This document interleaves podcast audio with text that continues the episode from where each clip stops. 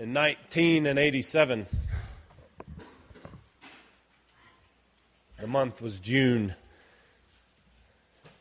And what has become an iconic speech was then not heavily covered. The great communicator, Ronnie Reagan, stood at Brandenburg Gate in Berlin. Through decades of Cold War tensions, he stood at this gate that had been a, a scar, a symbol of oppressive regimes and communist rule in Eastern Europe and in divided East Germany from West. And at this Berlin Wall, President Reagan said in the 1950s, Khrushchev predicted, We will bury you. Think of uh, Rocky. But in the West today, he said, we see a level of prosperity and well being unprecedented in human history. But in the communist world, we see failure. There is one sign, though, Reagan thought, as he continued in this speech against the urging of his advisors to make a claim. See, because Gorbachev, the general secretary of the Communist Party, had been talking about new transparency within the regime, had been talking about a reorientation of their configuration. And so Reagan said, if they are serious, there's something you can do. One sign that the Soviets could make that would be unmistakable, that would advance dramatically the cause of freedom and peace. And then he addressed him directly there in front of 45,000 people and cameras General Secretary Gorbachev, if you seek peace, if you seek the prosperity of the Soviet Union and Eastern Europe, if you seek liberalization, come here to this gate. Mr. Gorbachev, open this gate. Mr. Gorbachev, tear down this wall.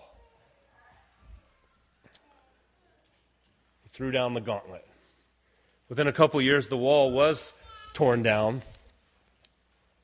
And some would say that was a defining moment of the presidency of Ronald Reagan, the beginning of the end of the Cold War. And he had a sense as he was saying these words that this wall was a symbol that divided, that walls have to come down in order for people to be together, for there to be true human flourishing, for there to be true joy and well being. The things that divide have to be abolished, they have to be removed altogether. And what's amazing as we consider that real live story is to consider one that's even realer and liver, only much older. That God Himself is a wrecking ball, is a wrecking ball demolishing the age old barriers that have existed between His people and the rest of the nations. His people, the chosen, the elect, and those that they would come to regard as the unclean, those Gentile dogs. The Apostle Paul, when referring to this demolition, says he has destroyed the dividing wall of hostility. Because every time there's a wall, every time there's division between people, there is, on the opposite sides of those walls, there's suspicion. There's a need for self protection. There's a barrier that is intended to create distance. And God, we learn in the story that Emma just admirably read, has an intention that blew the minds of the apostles, blew the minds of Cornelius and his family, this Roman centurion, to indicate that his intentions for this planet that he's reclaiming are more broad and far spread than they had ever quite realized. Did you capture the story? I just had Emma read the summary in Acts chapter 11. But so that you can get a flavor for it, let me recap for just a moment this wall demolition that happened. Peter, you know this dude, one of the apostles, upon this rock I will build my church. I give you the keys of the kingdom, he says to Peter and the apostles. This is Peter who denied the Lord three times while he had a vision three times. He's staying at the house of Simon the taxidermist. He was getting his buck. St- wait. No, no, no, no. He's a tanner, which didn't stuff animals, but he skinned them. Probably didn't smell too good at his house. Peter at lunchtime was up on the roof and he was praying, and he was hungry. And as he was praying in his hunger, he fell into a trance and he has this vision of this ark, this sheet coming down, and on it are all sorts of animals, which to the Jewish mind would be clean animals and unclean animals, but of course they would all be unclean. You have a gander at Leviticus 11 because of the pollution principle. In algebra, the transitive property, the associative property, one of those, distributive property. Oh, no. I'll have to talk to Kayla about it later. A clean animal around an unclean animal would get polluted and contaminated, so they're all basically unclean. And the voice from heaven says to him, Peter, get up, kill, and eat. He realizes this is either the voice of God or an angel, and he says, Lord, no way, no way, I've never, I've never broken our dietary laws. Nothing unclean has ever passed over these lips. And he hears this word, and he hears it three times this vision do not call unclean anything that God has made clean. Do not. You can imagine it reverberating in his ears because it begins to affect the way he thinks and what he's about to do. Do not call unclean anything that God has called clean. This happens three times. He snaps out of it. Well, apparently, what was happening at the same time is uh, this Roman centurion's also having a vision. God has noticed him. He's a God-fearer, we're told. A God-fearer would be somebody who had attached himself to the synagogue, had recognized, like, unlike other Romans, that there weren't some pantheon of gods. There weren't all kinds of gods. There was one God, one true God. The God of Israel was the God of all the universe, and they had declared their loyalty to him and they would pray to him and they would practice Jewish forms of piety like praying and giving, fasting. They just didn't go all the way, become a true Jew by getting certain parts of themselves lopped off. Circumcision was a detestable practice to the nations and it seemed barbaric, foreign. So these God-fearers didn't get circumcised, but they would be attached to the community in this way and worshipers of the true God. And this Cornelius, we're told, is visited and told this God's been paying attention to your prayers, God's noticed the offerings you've made. You can't make sacrifices at the temple, but you've made gifts to the poor, and they caught God's eye.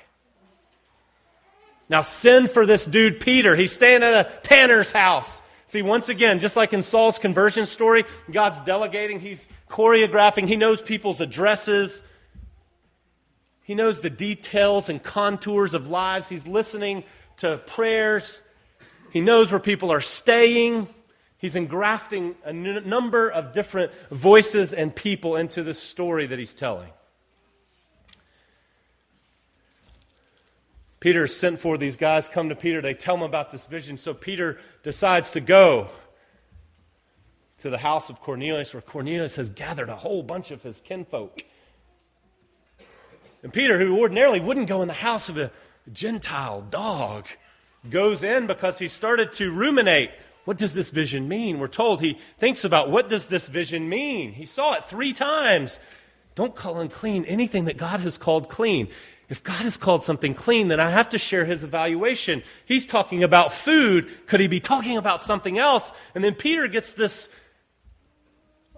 envoy of people sent from Cornelius who said, God wants you to come talk to us. And so Peter goes to Cornelius' house and he tells them how to get forgiven. He tells them that Jesus is the Messiah and that He's the one they're looking for.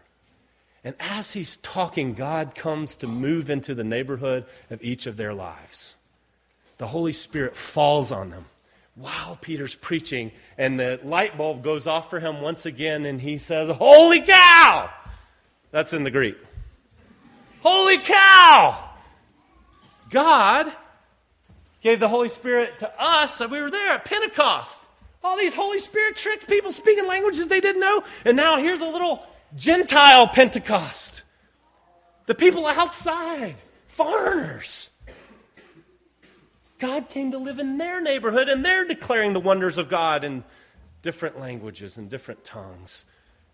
And he later comes to see that means if God accepts us by giving us the Holy Spirit, if he gives the Holy Spirit to them, that means he accepts them too. Wow, it's for everybody. God wants a connection with everybody, all kinds of people. Unclean people, clean people, religious people, irreligious people, dirty people, clean people, tall people, short people, fat people, skinny people, people who fouled up royally, and people who don't realize they've fouled up royally yet and don't think they're capable of it because they haven't had a self introduction. All those people, God is welcoming.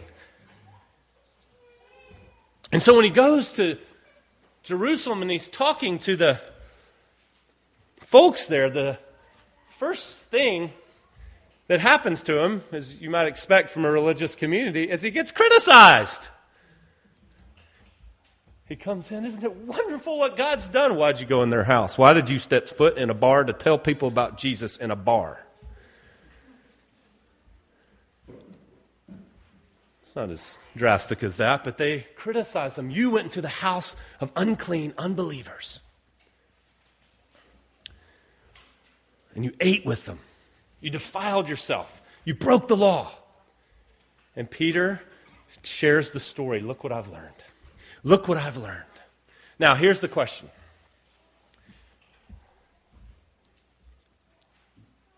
What does this have to do with us? John Steinbeck has warned us, has told us in East of Eden that a story has to be about every man, or it won't, it won't keep getting told. It won't latch on unless it's about every woman and every child and every man, unless you can see yourself in it. So, why is this story something that we're talking about here in 2013? Well, here's some things I think you can, you can glean from it as we eavesdrop on Peter's realizations. One of the things that you see most clearly that Peter realized is that God is up to the removing of barriers. He's up to the demolition of barriers, the things that divide people from one another, the things that divide people from Him, the things that divide and alienate people, that create suspicion and bitterness and division He's up to destroying those things. That's why the whole ministry that the Apostle Paul has can be summed up in a word the ministry of reconciliation. That's what God's doing. He's restoring and reconciling all things, we're told to Himself.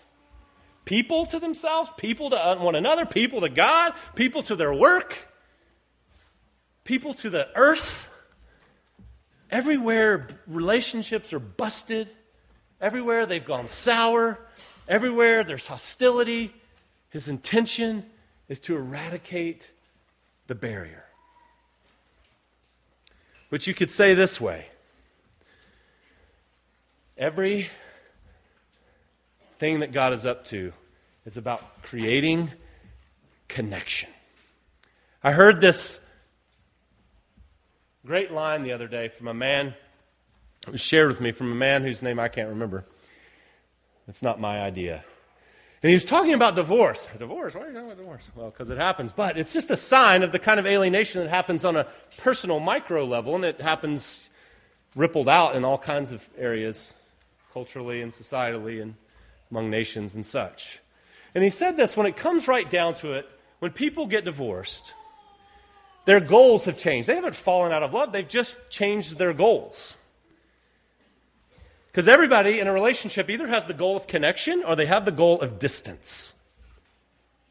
And if your goal ceases to be one of connection, if your goal is to have distance between you and your spouse, or distance between you and another person, or distance between you and God, then every single thing that happens will prove a justification for you to maintain your distance. That's why if you're at odds with somebody and you want to be at odds with them, you are going to misinterpret everything they say. You're going to spin everything they say. They're going to do the same thing to you. If you're at odds with God, you're going to find all manner of reasons to shake your fist at Him. Anybody you're at odds with, if you want to remain at odds with them, you're going to find every reason possible to keep the distance going. You'll misinterpret, you'll misapply, you'll judge motivations, You'll assume that you're God and you can see right smack dab through the corridor of every human's decision making process and you know exactly why they're doing what they're doing. Never mind what they say. If that's what you're wanting, if you want distance, that's what you got. And the whole human race, indigenous to its heart, is to create this kind of distance It's part of our rebellion. It's what we do with each other. It's why there's so many dang fights and wars. The contagion of divorce multiplies and ripples and cascades throughout large countries as well. But if you're up to connection, if you want to be connected to someone, you'll find every reason you can to maintain the connection. You'll forgive. You'll charitably view what they say. You'll make allowances when they say something horrible. You'll say, oh, they couldn't have meant that. When you have a loyalty, it affects your hearing. It's a filter for your eyes. And here's the thing what Peter realized is that God has this loyalty to all kinds of people because everybody is in rebellion to him. And he wants to be connected to them. He wants his church, this new movement, this administration that he's setting up to be about getting people connected to one another and getting them connected to God. Not living defensive lives, not living trying to view every single person as an enemy or God as an enemy, but viewing God as a friend and viewing others as people like us who need to receive the beneficence of God. So, what does the story have to do with us as Peter thinks of it? As Peter sees the Gentiles receiving God's life in their life, he deduces that God has accepted them just like He's accepted us. He's purified, he'll say later, their hearts by faith, just as He purified our hearts. God wants this connection. So, as you think about that, Peter thought about that. He had this vision. God didn't say, This is exactly what the vision means. He had to think about what the vision meant. And then, as he acted in obedience, things became more and more clear to him, which is a free giveaway line. There's a lot of things you don't understand when you obey. The more you obey, the more you understand. That's very often the case. But you know what happens here? Let's think about church, being a church, and God wanting connection. And God invading Peter's prayers in a tranced vision, and God invading Cornelius's prayers. And last week, God intercepting the apostle Paul, formerly Saul is that God's dreams are determinative for the church, not ours. Of course, that can be applied to our church. It can be applied to your relationships. It can be applied to your business. It's God's dream that's determinative. The more you're trying to hang on and fulfill your own, you're just going to be white knuckled and angry and frustrated all the time because things aren't going to work the way you want them to. I was warned when I came here 13 years ago, here's a cynical thing for someone to say to you, to a young 28 year old person who was scared to death. Be careful. Church plants breed malcontents. Happy birthday. Church plants breed malcontents, he said. Now, this was spoken to me by someone who had planted a number of church he didn't know anybody here. We didn't have any here. But you know what his idea was? Is that when a church gets started, when it's new, when it's a blank sheet of white paper, people come to it. And without realizing, they think, finally, whew, at long last, I have opportunity. I have opportunity to realize Christian community as I have always known it should be realized. My vision of what the church should be can be realized right here in real time.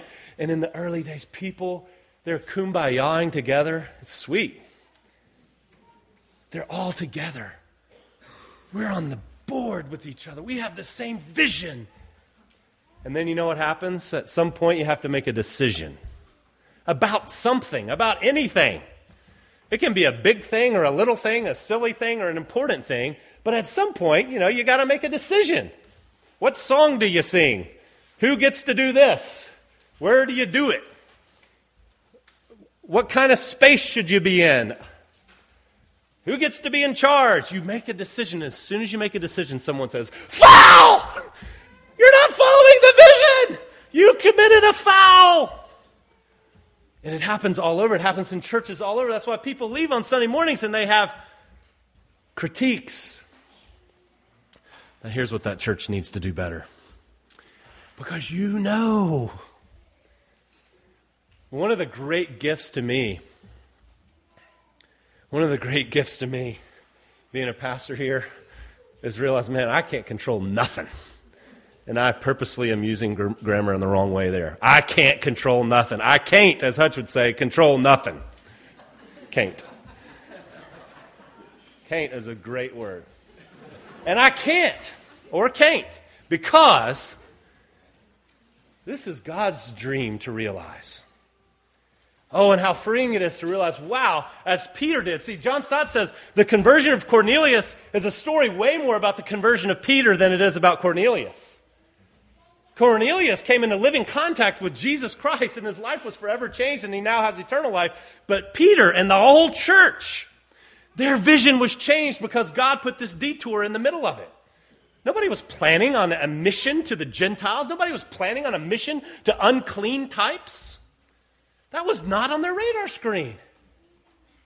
And all of a sudden, because of Peter's vision, because of his experience with Cornelius, because of the little Gentile Pentecost that came, Peter started to realize, and they had a council in Acts 15, he started to realize it is by grace that all of us are saved through faith in Jesus Christ, whether religious people or non religious people, whether we're Jews our whole lives or whether we never thought about God for a minute. We all stand beneath the cross an equal kind of need. This leveling force means that God's favor is open to everyone. Participation in the new world that God is creating is open to any kind of person, anywhere, no matter what. So they began sending churches to the Gentiles, planting, sending missionaries to the Gentiles. Because they started realizing, oh, they thought about it. This is what God wants. He wants connection, not distance. So, if God wants connection, not distance, if God is, is granting repentance unto life, even to the nations, they say, even to the dogs, even to those outside, what does it say to us? It means that God, who's busting up barriers, has something to say to us about how we view people on the outside of the world. Outside of the church, I'm sorry. It's very easy for a church, it's very easy for ardent Christian community to start to think of the people out there as icky, contaminants, pollutants. I cannot breathe the air of their lives or I will get a respiratory infection in my soul, we say. I don't want my kids to be around them. They might get dirty in their heart. Dirt, dirtier. It's very easy, as people have popularized the expression and holy huddles and Christian ghettos, to start to think we're the clean ones and they're icky. But if you start to think as the Apostle Peter did, and as those who wound up listening to him did, and they were convinced, and then they praised God, okay, I guess God's opening this thing up to anybody then all of a sudden, part of us joining his mission is saying we got to be about barrier busting too. We got to be about moving outside. And so you some of you complain about all them unbelievers you got to work with. What an amazing gift. It's a curse to have to work with only Christians. Don't just don't do that. That's a joke. That's a joke. Don't write an email. But it is a gift that you've been sent out and you work. You get to be around people who haven't given God the time of day with whom God wants a connection, and you might be the bridge. You might be the privileged carrier of Christ to them to get to point them to a way they can end their cosmic alienation and their cosmic orphanhood, that they could have their sins obliterated and they could have, as meaning seekers, a reason to live as an image bearer of God. You've been placed in their lives. You know, one of the most exciting things to me, a few anecdotes, is I think back to our church and I think, okay, these are signs to me that good things are happening. One time we had a friend, a friend of the church that we had met in the community and we'd gotten involved in their lives a little bit, and he came to a Wednesday night supper and prayer with his live in lady. And he was standing outside and it was time to eat. And he was standing there at the grill and we said, Hey, come on in. Why don't you come on in and eat? And he said, Well, I'm on. You know, I'm, I'm a little bit drunk. I'm just going to stay out here. I'm a little bit drunk. And I heard that story and I thought, yes, I love it that we've got a guy coming to the Wednesday night supper a little bit drunk. That's a good sign. Another man told me one Sunday morning, an occasional sporadic visitor with whom many people in our church have been working and hanging out, a man of troubled past, and he said to me, I told, again, his live in lady, I told her we needed to come to church because that way we wouldn't spend all morning fighting. And I thought, I'm going to tell our people that's a great reason to come to church. You won't fight with your spouse or your live in girlfriend. If you come to church, you can't. It's, too, it's impolite. You're sitting there quietly. Oh, but it makes me happy because if we're doing this thing right, if we're doing this thing right, then we're going to find ourselves with all kinds of impolite people who aren't living according to the standards that we think they ought to be living by.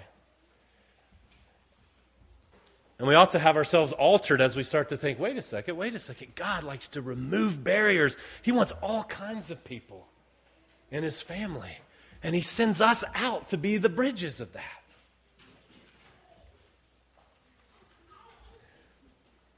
One way you can think of it is the way the Apostle Paul started thinking of it when he talks about disputes, and I think you can apply this to the world. He's talking about disputes. He says, Why would you destroy your brother for whom Christ died? It's my favorite description of how to think about another person. You ever think about that? Think about somebody that drives you crazy. It might be President Obama. I think, what would happen right now in all the heated debate about Obamacare and funding it or not funding it and all the vitriol if the people screaming at each other, whichever side you're on, if they thought, in the moment they're screaming, they thought, but he's my brother for whom Christ died.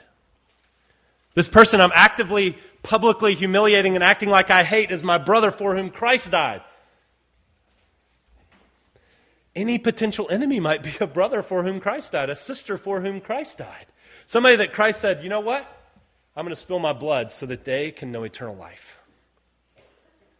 I would like to administer my grace to them. It'll change the way you think about the outside world. The most annoying people you have to work with, the most frustrating political figures and leaders in your life bosses, coaches, teachers, co workers, brothers for whom Christ died.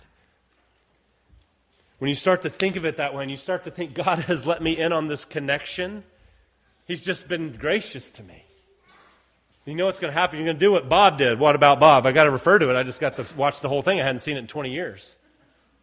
There's this great scene where Bob, this neurotic person who's afraid of everything, filled with multitudinous phobias, one night as he's staying in Dr. Leo Marvin's house and he's connecting and he feels apart